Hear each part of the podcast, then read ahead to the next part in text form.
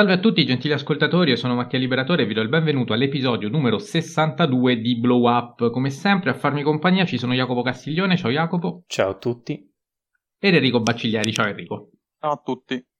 Allora, sabato 5 marzo si sono celebrati i 100 anni della nascita di Pierpaolo Pasolini, quindi noi non potevamo non omaggiare uno dei più importanti intellettuali italiani dello scorso secolo, come ovviamente analizzando alcuni suoi film.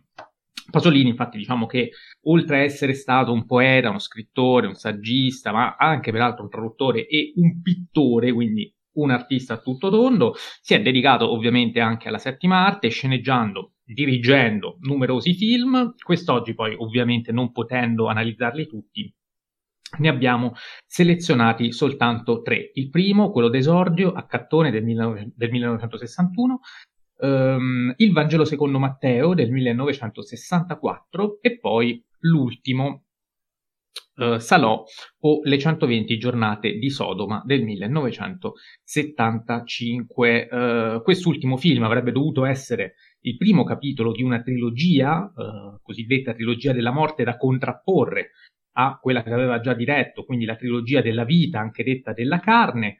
Eh, in realtà fu poi l'ultimo film di questo regista perché, eh, come, è noto, insomma, um, è morto il 2 novembre del 75, eh, assassinato in circostanze ancora oggi misteriose, poco chiare, quindi noi fuori onda in realtà non ne abbiamo parlato, però lo facciamo subito. Uh, chiedo quindi a Jacopo ed Enrico se sono d'accordo con questa piccola premessa, cioè una dichiarazione di intenti, magari, ecco, quella di cercare un pochino di, um, di non cadere uh, nel, uh, nella sorta di beatificazione a tutti i costi di questo, di questo regista che proprio per questa morte violenta sembra in qualche modo essere essere stato un pochino assolto da tutte quelle che erano le critiche che in vita lo hanno, lo hanno colpito, poi da quando è morto in quel modo gode di una certa intangibilità Uh, correggetemi se mh, mm, è un'impressione solo mia, uh, di cui però, ecco, io mi vorrei un pochino liberare per cercare di entrare proprio nel, nel merito e di analizzarlo ovviamente da un punto di vista cinematografico, non personale, perché poi eh, proprio in questi giorni stavo notando che alcune pagine eh, che seguo che censurano e boicottano film di Woody Allen e Polanski per i loro, eh, come dire, per le loro ehm, dichiarazioni problematiche personali, ecco, chiamiamole così, eh, le loro controversie ehm, vengono appunto boicottate. Pasolini invece viene celebrato per i cento anni, anche se eh, è stato processato per atti osceni in luogo pubblico, di cui alla fine è stato assolto soltanto perché il luogo degli atti in realtà non era pubblico ma privato, però di fatto lì uh, si è dato da fare con dei minorenni, lui stesso ha dichiarato di, uh, di aver in qualche modo avuto dei, dei rapporti di vario genere, insomma, eh, questo ovviamente non ci impedisce di apprezzare la sua arte, diciamo noi siamo coerenti, apprezziamo Woody Allen, apprezziamo Polaschi, siamo liberi di apprezzare anche Pasolini, ecco, eh, tirato fuori questa controversia per dire che comunque è un uomo che ha vissuto nella provocazione anche artistica, ecco, questa forse è una cosa molto interessante da dire. Um, c'è una sua frase, io penso che scandalizzare sia un diritto ed essere scandalizzati un piacere, questo dimostra quanto uh, fosse un provocatore pronto a tutto pur di scatenare un dibattito e questa è una cosa che lo differenzia da tanti provocatori contemporanei, se vogliamo, che insomma, ci sono tante le provocazioni un po' fini a se stesse, un po' narcisistiche. Ecco, questo non vuol dire che Pasolini non fosse un uomo a cui non piacesse stare al centro dell'attenzione, però è anche vero, e lo vedremo soprattutto con Salò, che tutte queste sue provocazioni fossero funzionali a una dialettica uh, nelle sue contraddizioni, nelle sue esagerazioni, nei, nei suoi estremismi. Però, ecco, c'è questa pars construence che uh, in qualche modo l'ha sempre contraddistinto. Quindi eh, chiedo subito eh, ad Enrico se vuole aggiungere qualcosa a questo cappello introduttivo, visto che lui sicuramente più di me Jacopo si è imbattuto nei suoi studi ehm, in, in Pierpaolo Pasolini e poi magari cominciamo proprio a parlare del suo esordio. Beh, innanzitutto volevo dire che io, lo dico in premessa della puntata, non ho mai letto nulla, quindi diciamo che in base alle, alle mie competenze ai miei studi posso parlare praticamente solo dall'aspetto eh, cinematografico eh, del, del, regista. Eh, sta di fatto che eh, per quanto mi riguarda mh, Pasolini è molto importante perché eh, il pregio maggiore del suo cinema è, è quello di aver diciamo reso il neorealismo eh, una cosa del passato eh, perché è riuscito a rivoluzionarla e eh, a rielaborarla in modo eh, concettuale e teorico attraverso appunto la scelta degli attori non professionisti che spesso viene eh, considerata una cosa eh, neorealista ma in realtà per fare il neorealismo non ci vuole solo quello vi rimandiamo a tal proposito alla puntata che abbiamo dedicato al neorealismo italiano. E, e quindi mh, vedremo soprattutto secondo me con il Vangelo secondo Matteo eh, questo, questa grande rielaborazione delle scelte e idee neorealiste inoltre eh, a livello proprio strettamente eh, storico e eh, quindi di peri- periodizzazione dell'arte eh, è chiaro che lui non, non rientra proprio a livello temporale nel, nel neorealismo.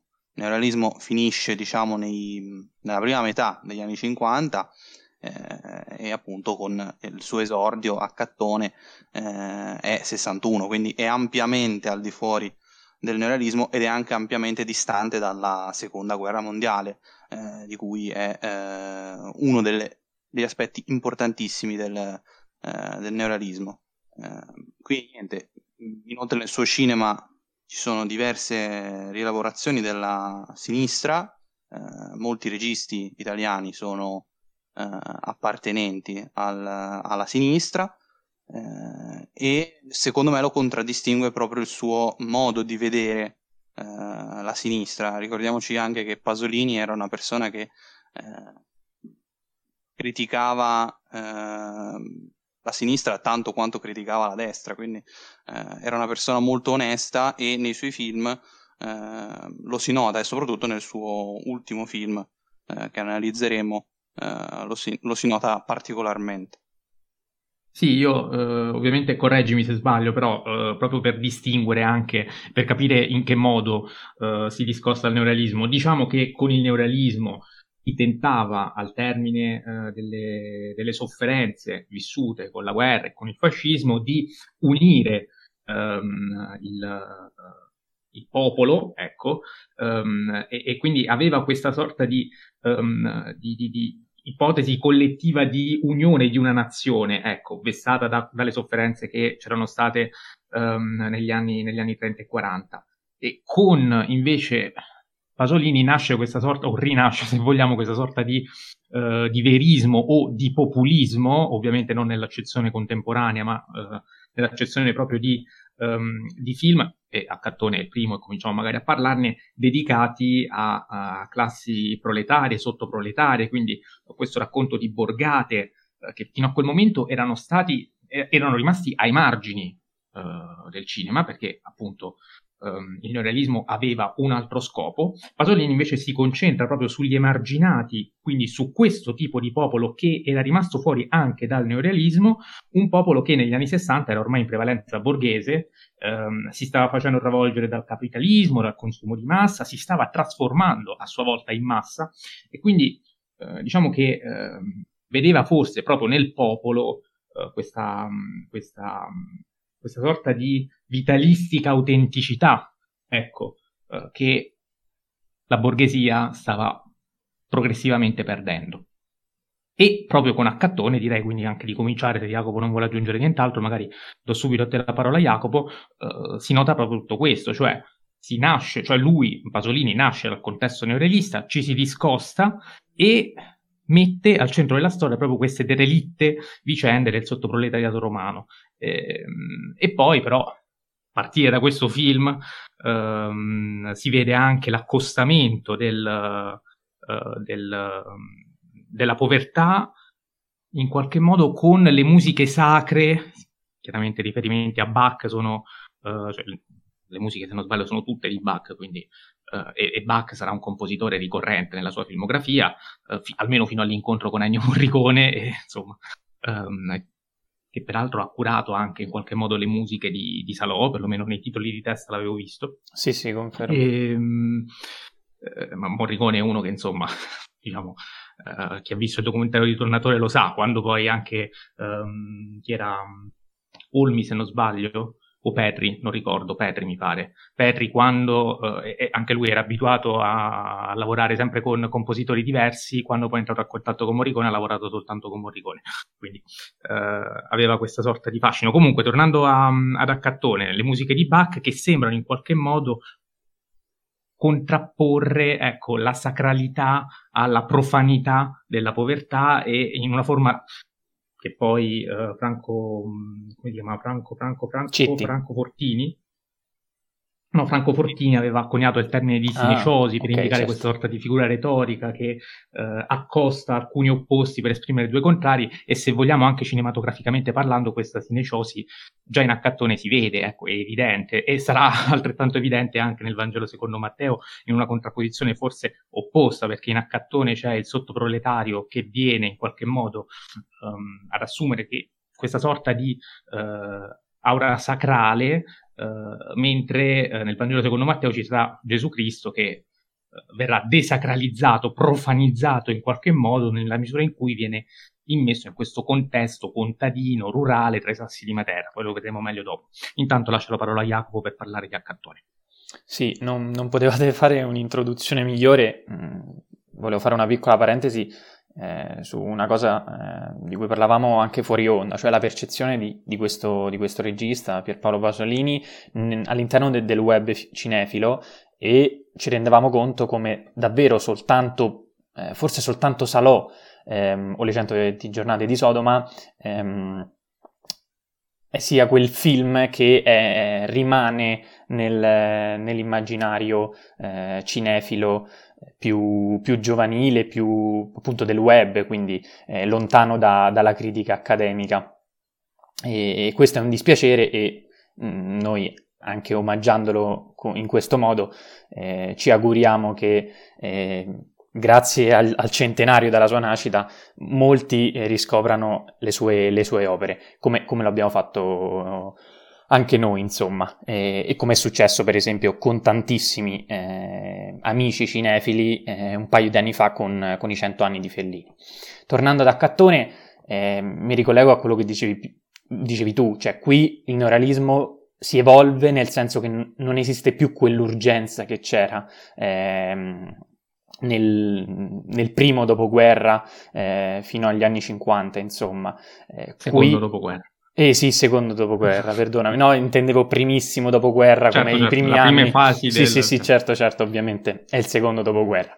E, ehm, mh, non esiste più quel tipo di urgenza e quindi qui il neorealismo si evolve nel senso che eh, Pasolini prende quello che c'era di buono, si avvicina al ladri di biciclette, si avvicina per esempio ai vitelloni di Fellini che già era un passo in avanti rispetto al neorealismo classico e, e parla de un, di un contesto d'Italia eh, del sottoproletariato puro, eh, urbano, romano in particolare, eh, cercando di eh, di rappresentarlo eh, nel modo migliore possibile in un momento in cui l'Italia stava facendo altro o comunque non era interessata a, a quello e quindi eh, già per questo diventa scandalo nel senso che eh, la critica del tempo, come vedremo, eh, quasi per ogni film di Pasolini ehm, diciamo, non è stata mai eh, così positiva agli inizi, insomma.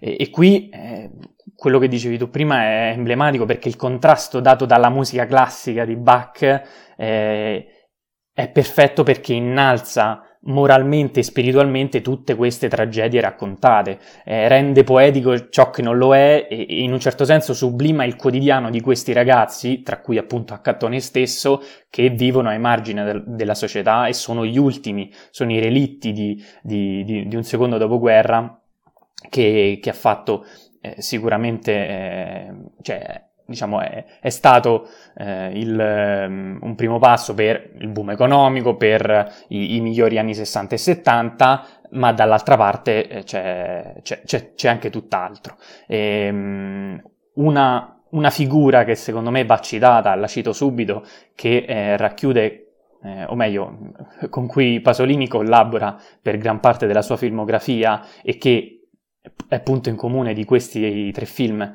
che oggi analizzeremo e stiamo analizzando, è Tonino Delli Colli, eh, fotografo, e qui davvero, eh, come dicevi tu Mattia, la sacralizzazione di, di questa di questo contesto proletariato, eh, di, pro- di, proletariato eh, eh, poverissimo, eh, viene appunto sacralizzato anche dalla fotografia, anche da questo bianco e nero eh, spirituale, nel senso vero, in un senso vero. Trascendentale, sì, sì, esatto. dire, ricorda- ricordando la puntata su Dreyer. esatto, e, e, di Dreyer ovviamente ha tantissimo, eh, ma ne parleremo sicuramente meglio con il film successivo che, mm, che lo riprende ancora di più.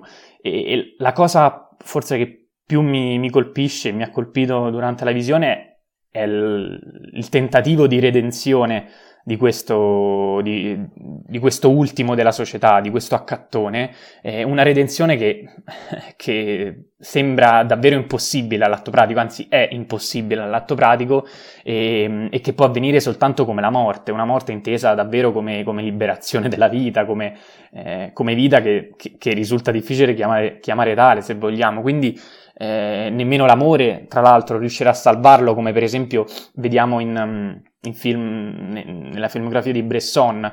Eh, qui invece la morte davvero diventa ehm, l'ultimo tentativo, in realtà riuscito, di, di liberarsi e di, manifest- di manifestare un, una sorta di sospiro di sollievo di un, di un ragazzo che è incapace, anche a causa del contesto sociale, di, di uscire dalla sua esistenza di, di, misero accattone, di misero scarto. E... Però non c'è vittimismo, attenzione, perché eh, qui abbiamo un protagonista che non è che non lavora perché non, non, può. Cioè lui è circondato da lavoratori, se vogliamo, è semplicemente che è anche uno scansafatiche. È vero che c'era uno sfruttamento e que- quelli che lavoravano lo facevano per, uh, in condizioni assolutamente difficoltose, per poche lire, tutto quello che ti pare, però lui eh, era uno che si rifiutava comunque di lavorare, cioè era un nulla facente, sfruttava le donne per, eh, per trarne profitto. E, ehm, e, questa secondo me è una cosa... E, e, questo rende ancora più forte l'accostamento alla musica sacra, perché non c'è una, un, un, un, protagonista che è solo vittima. Chiaramente. E, quindi, eh, Enrico, tu cosa ne pensi al riguardo? Se Jacopo ha finito. Sì, sì, sì, no, può, può andare. Eh, penso che la... effettivamente Accattone sia in realtà più che scansafatiche eh, è vittima di un uh, sistema che nel migliore del, nella migliore delle ipotesi eh, ti dà il minimo indispensabile quasi per mangiare. Eh, lo si nota dalle battute, lo si nota da, dalla messa in scena e, e quindi diciamo che mh, la, la, sacralizzazione del, del, delle questioni del sottoproletariato eh, vengono evidenziate soprattutto dal fatto che eh, i gesti che sono assolutamente eh, girati nel modo più anticlimatico possibile, eh, fateci caso, sono quasi tutti dei, dei campi totali che a malapena sono mezze panoramiche nelle scene anche più movimentate come possono essere le, le risse e i pestaggi. Eh, e nel fare ciò si nota che il, i, loro corpi e il, il loro essere eh, viene, proprio, viene proprio meno. E il sistema dunque rende fallibile il, tutta la vita di questi individui che sono eh, veramente ai margini da, della società e la musica quindi serve quasi a eh, diciamo coinvolgere lo spettatore e fargli comprendere che in realtà i problemi eh, esistono. Ricordiamoci che esce nel 61, quindi eh, in pieno eh, boom economico, eh, e qui si mostra proprio ciò che non doveva essere mostrato, eh, ciò che non si voleva manco vedere, oserei anche eh, dire e aggiungere. Eh, quindi io la penso così, non, non so voi sì, diciamo che mostra dove il boom economico non è arrivato, ecco, e, e, lo fa vedere a chi al cinema ci andava, che non è chiaramente l'accattone che andava al cinema, ma ci andavano quei borghesi a cui appunto Pasolini voleva rivolgersi. Eh, Pasolini in realtà voleva rivolgersi anche al popolo, ecco qui forse ehm, sollevo una prima, una prima critica, eh, cioè a, a Pasolini, ehm, e chiedo a voi se siete d'accordo oppure no, il fatto che... Ehm, per sue dichiarazioni, insomma, ha sempre voluto fare un cinema eh, realizzato per il popolo, quindi in tal senso populista, con al centro il popolo, comprensibile dal popolo, eh, e poi però ci si rende conto che quel popolo, ehm, in fondo, i suoi film non li capiva, ecco, e, e questa è una cosa comunque con cui lui ehm, di cui lui ha preso atto eh, fino anche all'ultimo film, insomma, eh, ha sempre convissuto anche con questa consapevolezza che ha sempre vissuto come una forma, se vogliamo, di sconfitta. Eh, è un aspetto problematico dei suoi film questo, oppure, eh, oppure no, ecco, molto banalmente. No, più che altro non è che oppure no, secondo me oppure è universale, nel senso che il paradosso del, dell'arte, non solo del cinema, che che appunto che, che risulta difficoltoso se non impossibile avere un rapporto stretto con una determinata fascia di pubblico è, è normale, è fisiologico, diciamo. E quindi eh, io immagino, e credo anche dalle tue parole, che Pasolini fosse molto consapevole de, di questa problematica, nel senso lui parlava e a, a una determinata appunto eh, fascia di pubblico italiana che non sempre poteva permettersi di, di, pagare il biglietto e andare al cinema, semplicemente. O magari di, non aveva neanche gli strumenti gli per strumenti, poter comprendere certamente, esatto, sì, sì, sì, è una e chi le comprendeva magari non voleva, ecco visto che erano appunto film scomodi, come diceva giustamente Enrico. Chiaramente, ma eh, il fatto, il, un altro punto centrale di questo film è che lo stesso Accattone eh, non vuole essere chiamato con il, suo nome, con il suo nome reale, preferisce Accattone, preferisce il soprannome, perché in questo modo lui sa di essere riconosciuto e uno, cioè, il, forse il sentimento primario dell'uomo in generale è proprio quello di riconoscersi nell'altro e rimanere nella memoria, se vogliamo. Ed è curioso come davvero non ci sia il benché minimo spazio per la medio borghesia all'interno di questo racconto. Eh, le due classi non si parlano, non si riconoscono, siamo nel boom economico, lui fa un film totalmente eh, eh, fuori da, da, quel, da, quell'immaginario e quindi è normale che al cinema eh, il, appunto, colui che, a cui è rivolto il film o non lo comprende o non lo vede, eh, dall'altra parte c'è un, un'altra fascia di pubblico che non vuole vedere e non vuole comprendere, quindi forse sì. Enrico, se vuoi aggiungere qualcosa, altrimenti passiamo al prossimo film. Sì, volevo giusto dire un attimo la mia sulla regia del, del film. Eh, il film, secondo me, il suo, i suoi pregi maggiori sono la sceneggiatura e la regia, che sono proprio di Pasolini. Um, perché nonostante si noti che è un'opera prima in, alcune, in alcuni passaggi, eh, in alcuni campi e controcampi, si nota che eh, non c'è la dimestichezza che poi avrà eh, nei film successivi. Ehm, ciò nonostante ci sono delle idee di regia che sono da maestro assoluto al suo ventesimo film. Cioè, contemporaneamente coesistono queste due cose. E quindi mh, volevo solamente segnalare una scena esempio, ma ce ne sono diverse, eh, che è la scena finale. Cioè, quando mh, lui si eh, schianta e muore, eh, quando corrono a vederlo, ci sono queste panoramiche che seguono eh, i soggetti e poi a un certo punto si fermano e, e il, invece il, il soggetto che corre eh, corre in fuoricampo e si fermano con inquadrature statiche, eh, senza sporcature di gesti. Mm, sono panoramiche fatte come si deve, non è macchina a mano eh, caso, eh, a dimostrazione che si può essere provocatori pure senza la macchina a mano. Ogni riferimento a, è puramente casuale. Eh, quindi mh, mm, è interessante notare come al primo lungometraggio ci siano questi, queste idee di regia, perché poi è un po' quello che succede a, eh, ad Accattone e alla metafora del film. Cioè, noi seguiamo questi soggetti, che sono quasi tutti eh, proletari, e a un certo punto noi ci fermiamo, questi muoiono, non li vediamo neanche morire perché eh, sono in fuoricampo, e ci ritroviamo di fronte a eh, magari alle belle città inquadrate con eh, bianco draieriano, quello che diceva prima eh, Jacopo.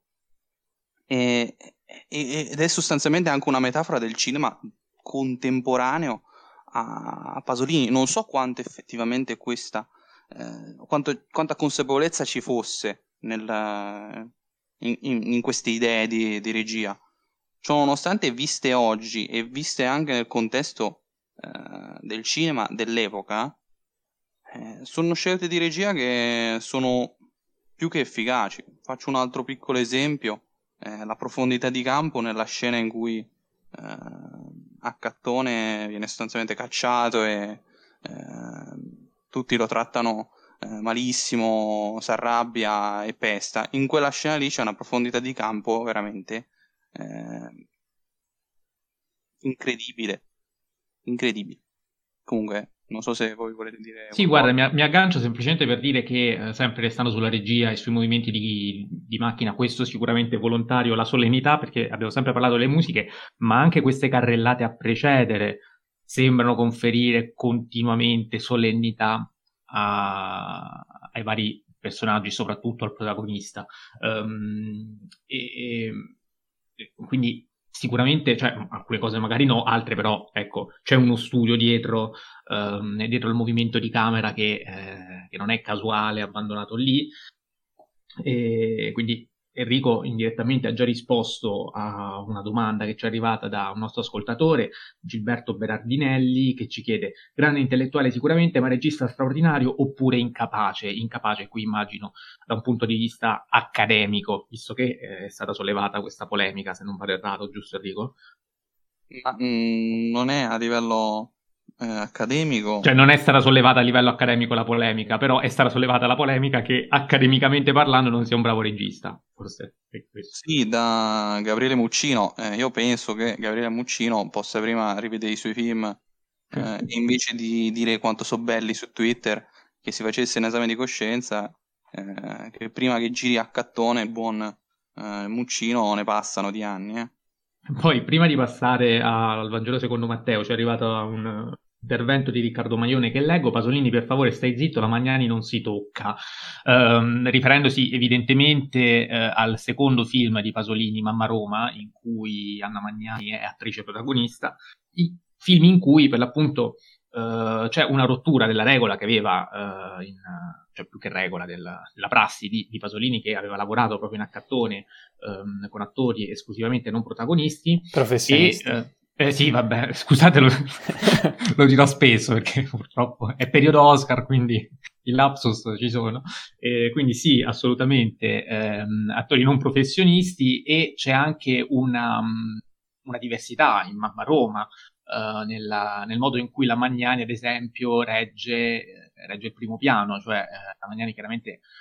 Intanto diciamo che i primi piani in generale, parlando sempre di regia, sono decisivi in, in Pasolini Ehm, e, e, se tu fai un primo piano a un attore non professionista, è chiaro che lui non è capace di trasmettere le emozioni attraverso quella che è uh, la microfisionomica del volto. Uh, e quindi il primo piano diventa quasi documentaristico, uh, non retorico.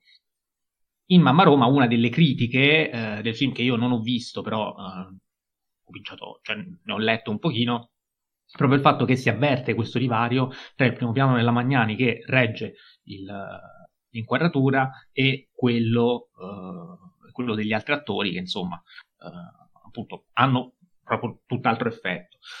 Um, e proprio con la Magnani sul set c'erano state diverse discussioni, in realtà sempre comunque molto costruttive e pacifiche tra i due, in cui ci si confrontava proprio su questo, cioè sul web mi, mi sono imbattuto in una, uh, una, trascrizione di un dialogo che c'è stato proprio tra, la, tra Pasolini e la Magnani, in cui um, la Magnani chiedeva a Pasolini quali fossero le sue intenzioni, perché tante volte eh, a un certo punto eh, sta reggendo un primo piano la Magnani, Pasolini mentre sta riprendendo il primo piano dice alla Magnani adesso ridi, ridi, ridi. E la Magnani in quel momento comincia a ridere, però lo fa in modo innaturale, allora lei si interrompe e dice ma dimmelo prima che devo ridere, così io mi preparo e riesco a dare al sorriso la giusta credibilità. E lui si scusa dicendo perdonami, ma io sono abituato a attori non professionisti in cui il ridi ridi glielo dico strada facendo durante l'inquadratura e come viene viene, perché appunto è proprio diverso il modo di lavorare. Uh, questo semplicemente così per dare anche completezza uh, e parlare di cose che magari possono interessare, magari a un certo punto, non lo so, approfittando dell'intervento del nostro ascoltatore. Ehm, Direi finalmente che invece, se siete d'accordo, possiamo parlare di uh, Il Vangelo secondo Matteo, film del 1964. Anche qui, come avevo anticipato, se vogliamo si fa un pochino il contrario, cioè uh, ambientato nei, nei, Sassi di Matera, ambientazione tipicamente italiana. C'era stata nelle intenzioni uh, quella di andare andare sul posto, diciamo, in Israele, però eh, i posti nel corso degli anni sono, sono, cambiati rispetto a 2000 anni fa, sono stati stravolti, quindi non si sarebbe riuscito a raggiungere eh, alcun tipo di, di, verosimiglianza. Si è scelto di girare il film in Italia. Ancora una volta il protagonista qui eh, è Enrique Irazocqui, che è un attore spagnolo, attore ovviamente non professionista perché a quel tempo era semplicemente un, un sindacalista e, e qui c'è una cosa molto interessante, lascio subito la parola a Jacopo, perché c'è un'estrema fedeltà a quello che è il testo sacro di base, però si rinuncia a, a quelli che Mereghetti definisce gli orpelli dell'iconografia tradizionale. Infatti questo Gesù un Gesù molto burbero, scontroso, quasi sempre arrabbiato, eh, furente evidentemente nei confronti di quella borghesia a cui Pasolini, abbiamo detto, si stava rivolgendo. Sei d'accordo Jacopo? Chiaramente, chiaramente Pasolini ehm, esce dall'iconogra- dall'iconografia classica de- del Cristo, eh, il suo personaggio a volte è gentile ma molto più spesso è, è rabbioso, ehm, non sono venuto a portare pace ma, ma spada, eh, cita, eh, citando lo, lo, stesso Vangelo di Matteo se, se non erro, e, e, quasi diventa un, un manifestante di guerra, il, il, suo stile, anche com, com, come parla, come discute, eh, quasi consiste, diciamo, in una, um, in una sorta di, ecco, da, come fosse un, un, come facesse parte di un'organizzazione sindacale. E, um, anche quando risponde c'è sempre del disprezzo e ovviamente tutte le sue parole sono chiaramente un rimprovero a, a quella società, a, a, quel, a, quel, modo di, eh, di, dare più importanza a ricchi e potenti rispetto alla classe sociale più povera e ovviamente come dicevi tu è chiaro che Pasolini stia parlando dell'Italia di quel tempo e di quella media borghesia che lui stesso definiva la, la peggiore d'Europa, eh, se ricordo bene. Eh, quindi è un film che in primis esce dall'iconografia classica, è un film antispettacolare ehm, che si distanzia da tutte, eh, dai precedenti e, e, da, e, dai successivi, eh, mi permetto di dire, ehm, alle successive trasposizioni eh, del, della Bibbia, eh, in particolare della, della, della Passione di, di Cristo.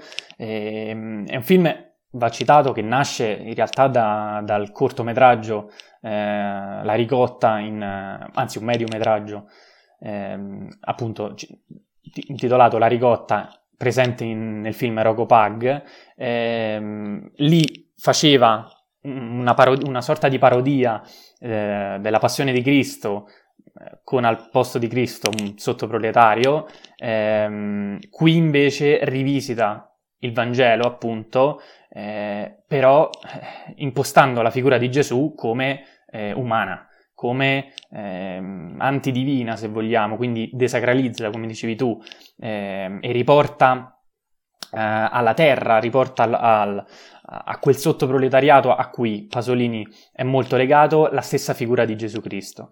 E, ehm, molto spesso utilizza camera a mano nei comizi eh, di, di, Gesù, eh, quando per esempio lui parla dall'alto di una roccia e condivide sue, la, diciamo, la parola, e noi spettatori quasi attivi in mezzo alla folla, e, e, quella folla l'unica possibile è quella povera, l'unica possibile è quella che, che fa parte appunto del, de, del sud Italia, ecco, dove viene ambientato, quindi di, di campagne, di paesaggi rurali, e c'è una, eh, proprio un'assenza di epicità che, che, che invece non, cioè che non siamo soli, soliti a vedere in, una, in trasposizioni di, della Bibbia, appunto. E, e, qui ovviamente tornano tutti i suoi, eh, i suoi canoni cinematografici, quindi attori non professionisti, quindi che riescono a dare autenticità eh, al, al racconto la spiritualità eh, del bianco e nero rimane, perché è vero che questo Cristo non è, eh, non è, non è divino, è umano, però eh, ovviamente la, diciamo, il racconto si rispetta, quindi si lasciano i miracoli, eh, ma ne aumenta la sofferenza, aumenta la cattiveria, una cattiveria ovviamente contro, contro quella borghesia di cui parlavamo prima.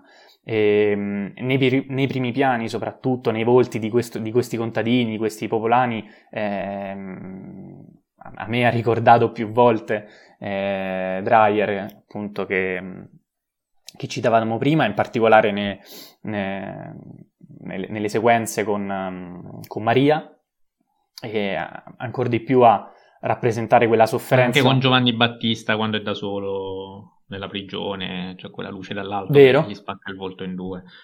Vero, vero, vero, vero.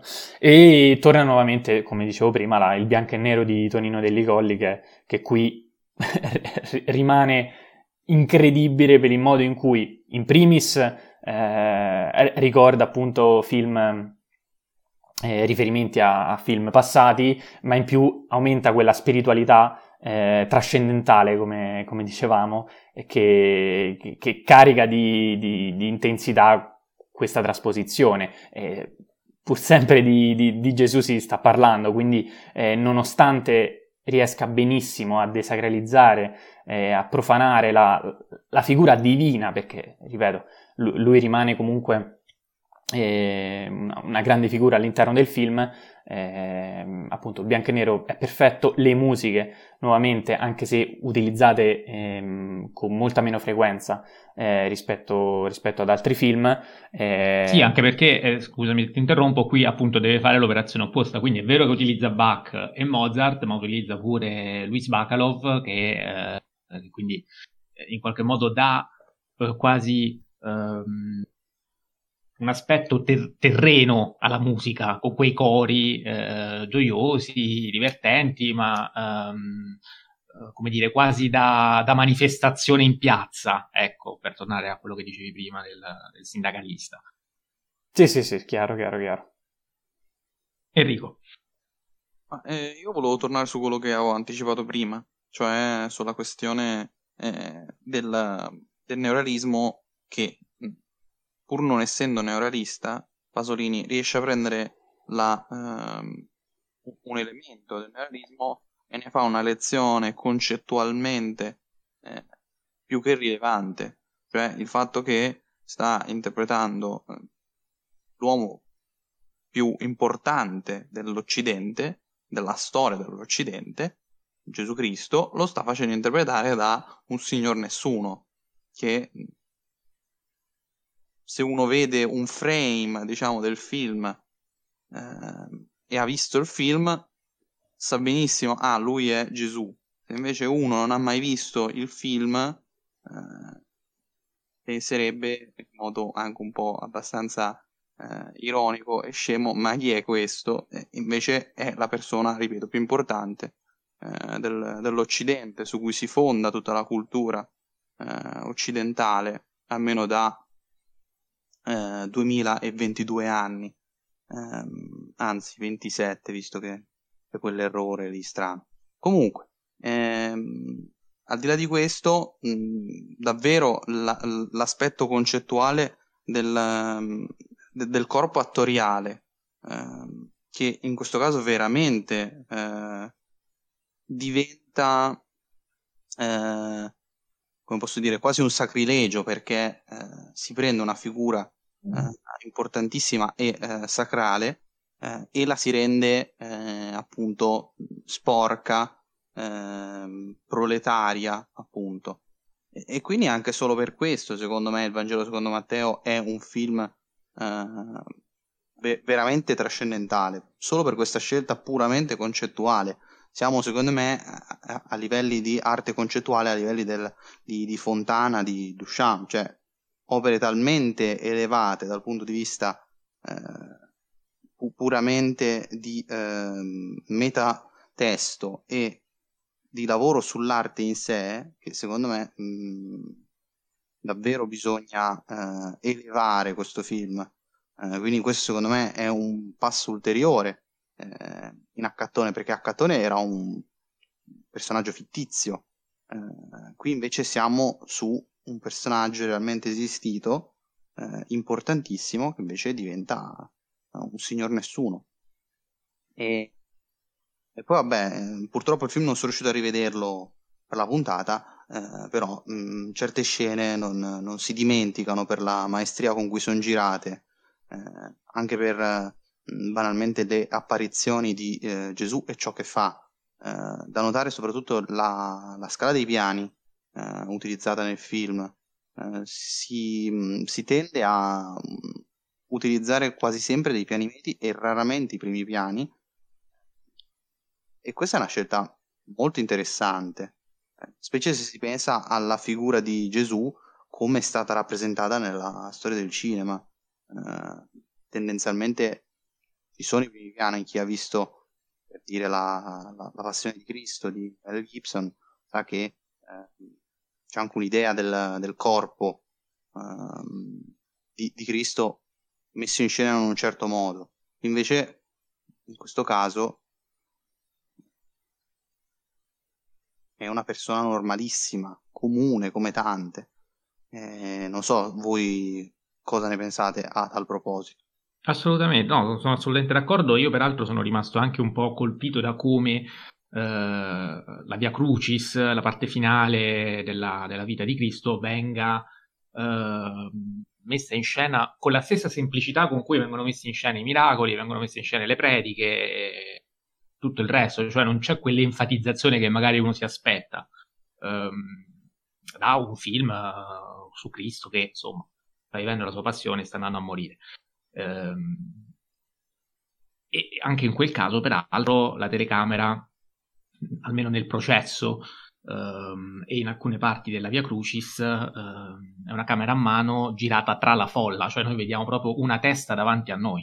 Cioè noi siamo uno di quelli che sta lì ad assistere. Siamo siamo dietro a delle persone che ci, offuscano anche la vista e scalpitiamo per vedere meglio, sentiamo anche male perché sentiamo un pochino in lontananza, quindi c'è proprio questa, um, questa sorta di medesimazione uh, a cui faceva prima riferimento Jacopo. A cui chiedo se vuole aggiungere qualcosa oppure se possiamo passare al prossimo film. Possiamo passare al complicato Salò. Complicatissimo Salò, le 120 giornate di Sodoma, Uh, che dire di questo film? Uh, non lo so, guarda Jacopo, resto da te e... oppure vuole partire Enrico? Ricomincia.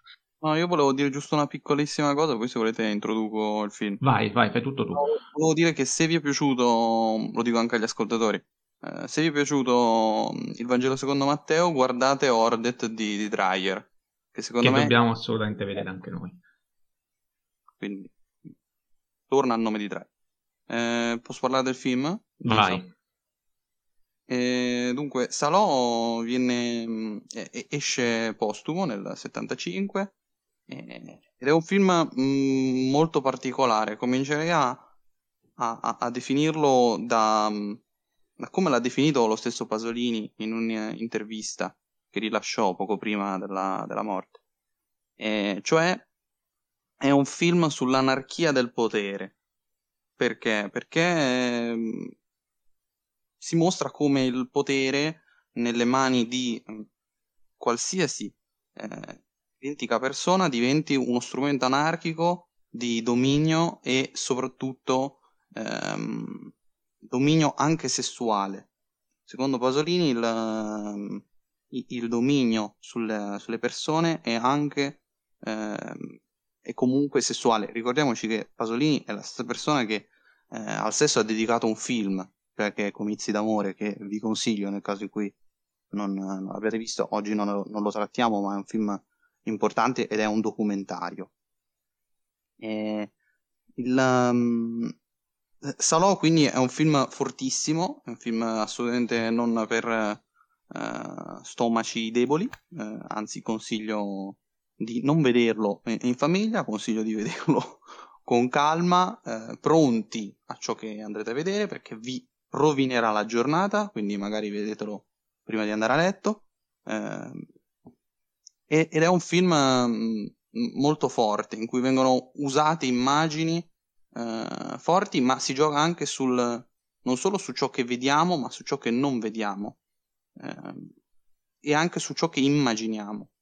Eh, curioso in tal senso la, la narratrice, la, la, figura della narratrice che è, eh, è una donna che racconta eh, delle storie che ha avuto in passato, erotiche, molto perverse, ehm, e ehm, la perversione fa scattare il dominio nelle menti del, degli ascoltatori e per certi versi instilla invece la paura nei dominati. Molto interessante quella cosa, che poi, diciamo, e torniamo sempre alla questione metatestuale eh, dei film di Pasolini, ehm, è un po' ciò che fa il cinema e ciò che fa il film. Cioè, noi nel vedere queste cose che sappiamo che sono state ricreate, per intenderci, uh, le, uh, le, feci ovviamente non sono feci, ma sono uh, erano un miscuglio di cose dolci, ma talmente dolci da eh, fare schifo.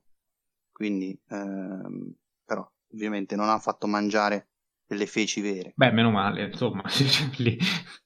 Però la, la, questione qual è? Che eh, ciò che noi vediamo eh, ci instilla un, un, senso di repulsione e soprattutto è un'escalation. Come un'escalation la perversione nel racconto.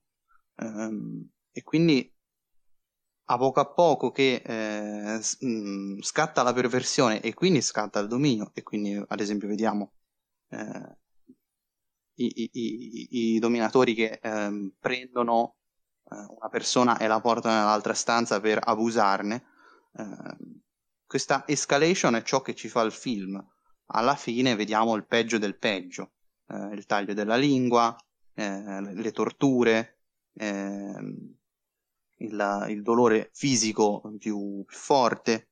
Ehm, insomma, è un film che eh, mostra come il potere eh, inevitabilmente scada nel, nel, dominio assoluto del prossimo. E quindi è anche un film eh, non solo, come verrebbe da pensare dal titolo, un film contro il fascismo, anche perché ambientato durante l'epoca fascista, ma mh, mm, è un film in generale che riguarda ogni tipo di estremismo. Ricordiamoci che Pasolini è quello che scrisse del fascismo degli antifascisti, quindi Uh, è un film veramente importantissimo. Uh, è il film forse più completo di Pasolini, nel senso che troviamo tutta la sua poetica, uh, tutte le sue idee sono in questo film. Ehm, ed è un film anche molto chiuso, molto claustrofobico. È alienante, quasi come se fosse un film di. a me fa, fa specie l'inizio, perché l'inizio, nonostante abbiamo coordinate spaziali, Salò, insomma abbiamo coordinate che conosciamo, specie noi italiani, ehm, in realtà ci troviamo spaesati come in un film di Tarkovsky, anche nel modo di inquadrare. Eh, ricorda Sacrificio, che tra l'altro è sempre del eh, 75, se non vado errato. Eh, so, cosa, volete dire. Sì, allora, io mh, mm, la, la, prima cosa molto interessante da notare secondo me è che Accattone si apre con una, um, un riferimento, anzi proprio una citazione del, del canto quinto del Purgatorio.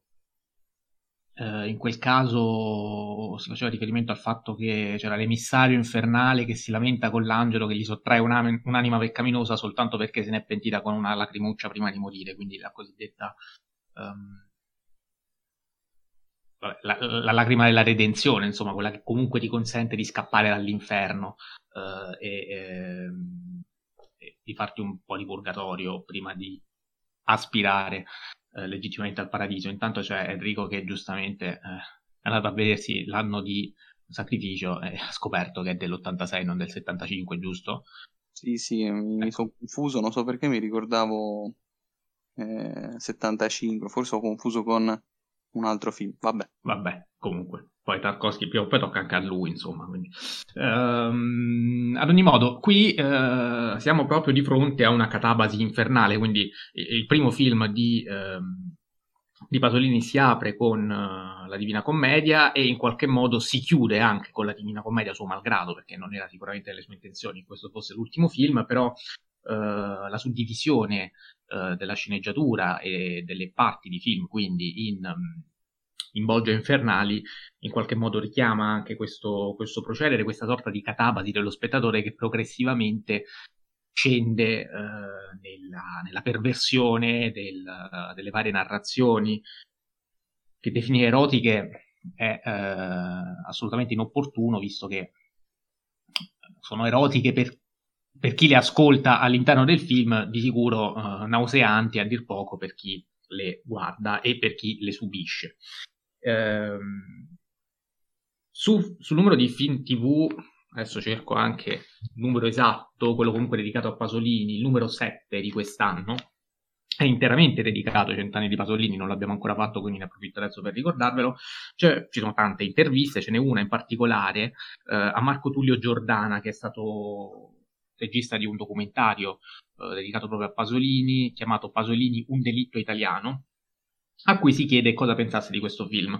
Um, e lui fa presente il fatto che è sempre rimasto un po' perplesso dal punto di vista proprio critico um, e che ha rivalutato questo film soltanto quando sua moglie gli ha consigliato di non guardarlo come un film storico, perché è vero che la prima cosa che, uh, che appare il fatto che sia ambientato a Salò tra il 45 e il 46, una cornice storica ben definita in cui quindi noi ci aspettiamo anche una sorta di uh, rievocazione storica, uh, rievocazione che di fatto c'è fino a un certo punto, visto che siamo di fronte a una vera e propria distopia, tant'è che infatti uh, la moglie di Marco Tullio Giordana gli dice guarda questo film come se fosse distopico um, e immaginalo come una società distopica che sta per piombarci addosso.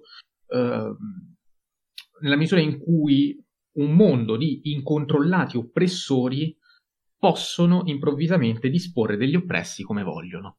E questa secondo me è la chiave di lettura, una chiave di lettura almeno, eh, assolutamente mh, mm, stimolante e da un punto di vista critico per provare a leggere questo film eh, e si avvicina molto a quella a cui chiaramente faceva prima riferimento Enrico, perché la cornice fascista sembra essere in realtà eh, in qualche modo lo specchio eh, di una contemporaneità che, pur discostandosene formalmente, sta finendo suo malgrado per avvicinarcisi.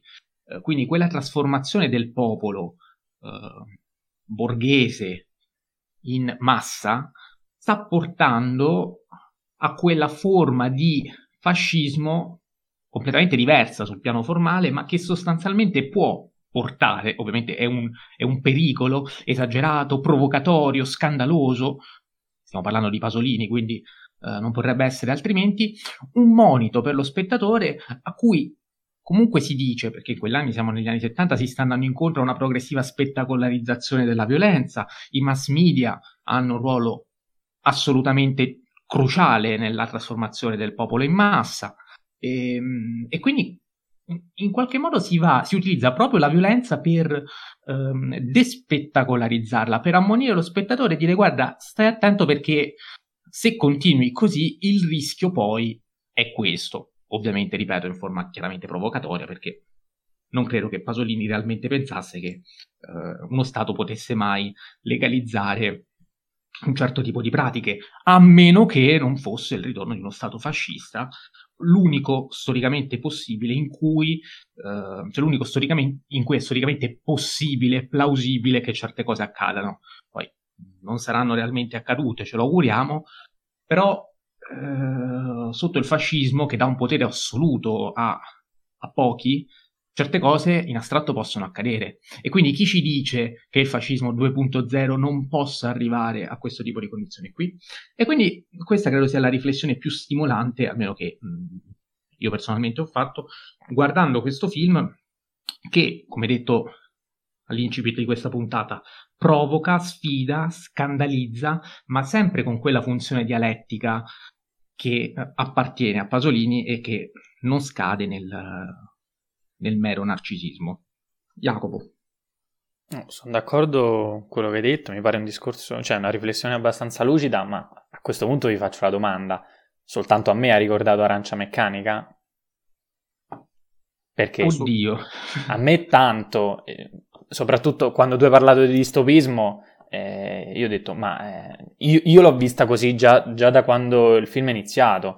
Eh, poi ovviamente lui mm, mette dei paletti eh, eh, storico-culturali, insomma, c'è anche la, la, la scritta iniziale, eh, appunto Italia eh, settentrionale, se non sbaglio, 40-45. E, 45-46, credo, sì. Sì?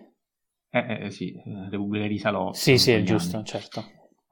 E, ehm, quindi cioè almeno a me ha fatto pensare immediatamente a Arancia Meccanica che tra l'altro esce eh, quattro anni prima. Ehm, quindi sì, diciamo la, la, la, riflessione che hai fatto è sicuramente interessante e secondo me anche molto molto calzante. Ehm, ovviamente il tutto è, come dice Enrico, una, un'allegoria de, del potere, sicuramente quello fascista, quello borghese, quello istituzionale, eh, vedi i, i, quattro signori ehm, eh, che mm, diciamo sì, sì, metaforicamente simboleggiano eh, i vari poteri eh, appunto istituzionali come quello economico, quello giudiziario, eccetera, eccetera, eh, che ovviamente reprimono i giovani antifascisti, ovviamente in, quelle, in questo caso. il bello, quello a cui prima faceva riferimento anche Enrico, è che come viene esercitato questo potere? In vari modi, in primis con eh, il semplice ordine autoritario, che è quello sostanzialmente che vediamo nel, nella prima parte, nel, nell'antinferno, poi con la sopraffazione sessuale, e, ehm, nel terzo, nel terzo eh, capitolo obbligando poi a, a, far mangiare i propri escrementi e nel finale con torture pesanti ed eventualmente anche, eh, anche la morte. E, ehm, e quindi uno, è una dittatura che secondo me... Eh, è interessante anche per il modo in cui agisce, cioè all'ombra del mondo. Eh, di, il primo il dis, nel, durante il discorso che uno dei signori fa eh, all'inizio, de, un, al, in una delle prime sequenze del film, è proprio quello eh, di, di, dire a tutti, a tutti, i ragazzi che quella villa è, un, è una sorta di non luogo, è un, è un, appunto un posto in cui le vittime sono già morte perché eh, portate via dalle proprie vite. Ehm, quindi è interessante come eh, viene considerato un, eh, appunto un posto eh, qu- quasi fu- fuori dalla realtà, fuori dal mondo. E, ehm, e, tra- e dall'altra parte invece c'è un, c'è un popolo di, di, giovani, di giovani belli soprattutto, che, che, che subisce continua- continuamente. in modo sempre più passivo, quasi abituandosi. E, ehm, e qui c'è forse la frase più bella del film, a mio parere, che è quella non c'è niente di più contagioso del male. Eh, infatti è, è, l'esercizio stesso del potere che è come se lo rendesse eterno e, lo, e mantenesse il proprio status, si alimentasse da solo, ecco. E, infatti, secondo me è perfetta la scena in cui eh, durante la, la proclamazione del, del, miglior fondoschiena eh, il, il, povero ragazzo che viene scelto, ehm, cioè a lui ven- viene simulata una sorta di, cioè viene, viene simulata un'uccisione, ma poi eh, i, i, potenti gli rivelano tutto il segreto, ovvero che il popolo deve rimanere vivo perché va schiavizzato, va, ehm, deve essere fatto morire più, più volte. E quindi che significa? Che va sfruttato, va vituperato, si può, si può prendersi gioco di lui, eccetera, eccetera, più volte possibili e quindi non, non si può uccidere. Ehm, dall'altra parte è interessante come alcuni ragazzi addirittura sorridono e accettano ben volentieri gli affetti di questi di questi signori, come se fossero stati privati di, di una personalità oppure non si rendano conto eh, di essere letteralmente violentati da, da parte del potere. Ehm, è interessante, prima citavo Arancia Meccanica, secondo me ehm, c'è una... Intanto, in primis, eh, scusate, finisco qui e chiudo, c'è, mh, mm, è particolare la messa in scena e il modo in cui, nonostante in modo evidente eh, gli, gli, eventi interni alla villa sono scandalosi, sono nauseanti, vomitevoli, eccetera, eh, non c'è nulla di bello, diciamo, di, eh, di, di religioso, se vogliamo, eh, dall'altra però c'è una perfezione formale di fotografia, direzione degli attori, la posizione anche di, dei personaggi all'interno della, dell'inquadratura, c'è una composizione quasi perfetta degli interni, eh, i costumi addirittura, eh, e tutto questo stona in modo straniante con, eh, con i temi trattati. collegandomi a questo, e, e chiudo davvero, ehm, ho apprezzato tantissimo il modo in cui Pasolini mescola anche la musica, la filosofia e, e l'arte in generale, che ovviamente vivono anche di, di, diciamo, di, riferimenti storico-culturali. Viene citato Nietzsche, viene citato Baudelaire, ehm, c'è la musica diegetica ehm, in più scene, eh, però su, su, un altro piano eh, rende mh, mm, i, i quattro signori protagonisti dei registi comunicatori, eh, sono dittatori del proprio gioco, di questa propria distopia e, ehm, e quindi essere in, cioè, devono essere in grado di comunicare al meglio eh, questo, questo, loro, questo, loro, ehm, questo loro gioco e, e, come lo fanno in modo molto colto. Ehm, e quindi da qui secondo me vengono due riflessioni. Una è quello che la borghesia eh, si emancipa dal popolo schiavo, soprattutto grazie al linguaggio e alla cultura. E questa borghesia, da spettatrice, e qui ci mettiamo anche dentro anche noi, perché potremmo davvero essere complici, è ancora più scandalizzata proprio perché si, per- si prende parte, eh, cioè si sente parte di questi genocidi compiuti, proprio perché questi grandi signori, ehm, ben vestiti, eccetera, ricordano, anche per il modo in cui utilizzano l'arte e, le arti comunicatorie, ricordano un, una precisa eh, medio-borghesia di cui Pasolini non è particolarmente entusiasta. Eh, tutto qui, lascio la parola a voi. Sì, eh, ci sono anche vari riferimenti ovviamente all'arte futurista, penso ai vari dipinti e comunque, ecco, lo stile così rigoroso, così geometrico è proprio quello che eh, in qualche modo può appartenere alla Repubblica di Salò, che comunque eh, l'anno non deve essere 45-46, ma 44-45, eppure io ricordavo questo 46, ma non può essere, perché insomma la liberazione è avvenuta nel 25 eh, aprile del 45. Okay. Sì, sì, sì, eh, devo ricordare per forza male io, comunque sicuramente era, era un anno, eh, sarà o 43-44 o 44-45. Ehm, visto che la Repubblica di Salò è durata poco, per fortuna.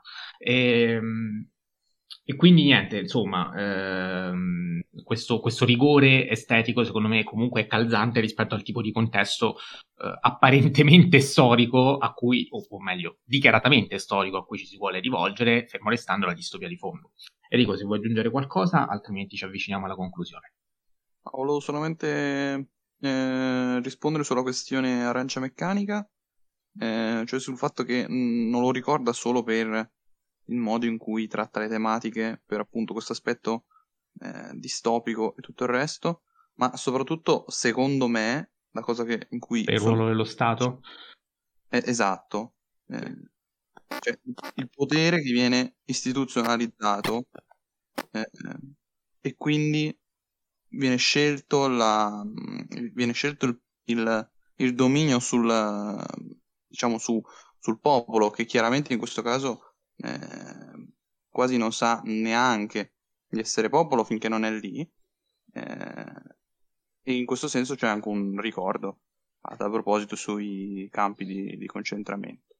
Quindi... C'è anche un, um, un, un, sottile umorismo che pure c'era in Arancia Meccanica molto più marcato, per carità, però anche qui questo umorismo che pure si, sente uh, finisce per rendere tutto ancora più inquietante, ancora più agghiacciante, perché trovare spazio per una linea umoristica in un film del genere uh, e c'è, perché comunque c'è in, in varie scene, eh, anche quella finale in cui si arriva poi al, all'uccisione del, del, partigiano che alza il pugno, però ci si arriva in una chiave veramente grottesca, quasi comica, quando uh, si va per punire qualcuno, che, per uccidere qualcuno che dice subito non uccidere così ti dico che e fa la spia nei confronti di qualcun altro e cioè, questa sorta di reiterazione uh, quasi come una barzelletta, no? Va da uno per ucciderlo e quell'altro gli dice che c'è un altro ancora più colpevole di lui e viceversa fino alla deflagrazione finale che poi diventa chiaramente tragico.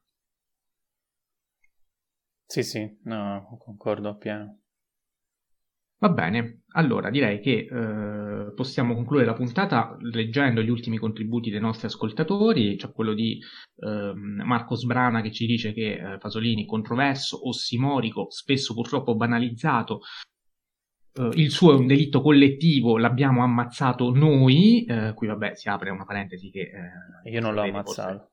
Però. Vabbè, non è possibile approfondire. un certo Francesco ci dice, ne so poco di Pasolini, ma approfitterò dell'iniziativa dell'Anteo per recuperare i suoi film. Cinema di Milano in cui dal 28 febbraio è possibile vedere un film di Pasolini a settimana, se non vado errato. Questa è l'iniziativa che ovviamente eh, il mio cinema a Pescara non, non fa. Um, il risultato del sondaggio tra i tre film di cui abbiamo parlato uh, è il seguente. Al terzo posto c'è il Vangelo secondo Matteo che ottiene 30 voti, uh, che non sono comunque pochi. A Cattone al secondo posto ne ottiene 69, ben 123. Salò le 120 giornate di Sodoma, come era ampiamente pronosticabile, visto che uh, almeno sul web, quello in cui bazzico, in cui bazzicavo, perché adesso ho pulito un pochino il web, um, c'era soltanto Salò, cioè eh, l'unico film di Pasolini di cui si parla eh, sembra essere proprio questo. Poi invece se si scava un po' più a fondo, si leggono critici, si, si studia qualche manuale, eh, si scopre che Pasolini è tanto tanto altro. Chiedo però a questo punto anche a Jacopo ed Enrico di eh, sistemare anche questo podio di preferenze di questi tre film cominciando da Enrico. Allora, io preciso che sono due o tre filmoni credibili. Eh, terzo Accattone, secondo il Vangelo secondo Matteo e primo Salò. Per me è completamente diverso perché al primo posto c'è Accattone, eh, al secondo Salò e al terzo il Vangelo secondo Matteo. Jacopo. Anche qui diverso da tutte e due. Ovviamente, c'è tutte le combinazioni possibili. Certo. Bellissimo. Terzo posto a Cattone, secondo posto Salò, primo posto al Vangelo secondo Matteo. Bellissimo, bellissimo. Va bene, eh, quindi nessuno tra l'altro di noi è d'accordo con il pubblico. eh, mi dispiace. Eh, Capita. Come al solito, anche qui direi. Va bene, allora, eh, prossima puntata sarà dedicata a Batman, ovviamente, che con Pasolini, come sempre, non c'entra una ceppa, però ci piace variare e parleremo insieme anche ad un ospite, se tutto va bene. Eh, non vi annunciamo il nome soltanto perché manca ancora un po' la registrazione e poi magari salta e facciamo brutta figura. Eh, parleremo dei Batman di Christopher Nolan, come avevamo preannunciato nella puntata dedicata a questo regista di cui abbiamo analizzato tutta la filmografia, eccetto la trilogia del Cavaliere Oscuro. I, I, Batman di Tim Burton, anche qui abbiamo analizzato quasi tutta la sua filmografia, non tutta, tutta, tutta. Um, fatta eccezione per i Batman di cui parleremo settimana prossima, insieme ovviamente all'ultimo The Batman di Matt Reeves. Saluto e ringrazio Jacopo Castiglione per essere stato qui con noi. Ciao Jacopo. Ciao a tutti, grazie e via Fellini. Dillo due volte, visto che l'ultima volta mi sono scordato di salutare. Via Fellini. Bravo. Eh, saluto e ringrazio anche Enrico Bacciglieri. Ciao Enrico. Ciao a tutti, grazie e viva Pasolini. Saluto e ringrazio anche tutti voi. Noi ci sentiamo il prossimo lunedì. Vi ricordo, come sempre, prima, perché me lo stavo già dimenticando, che potete seguirci e interagire con noi nelle nostre pagine Instagram, la mia sta K, quella di Jacopo Cinema Doc è quella di Enrico, Enrico Bacciglieri. Vi saluto, vi ringrazio e ci sentiamo il prossimo lunedì.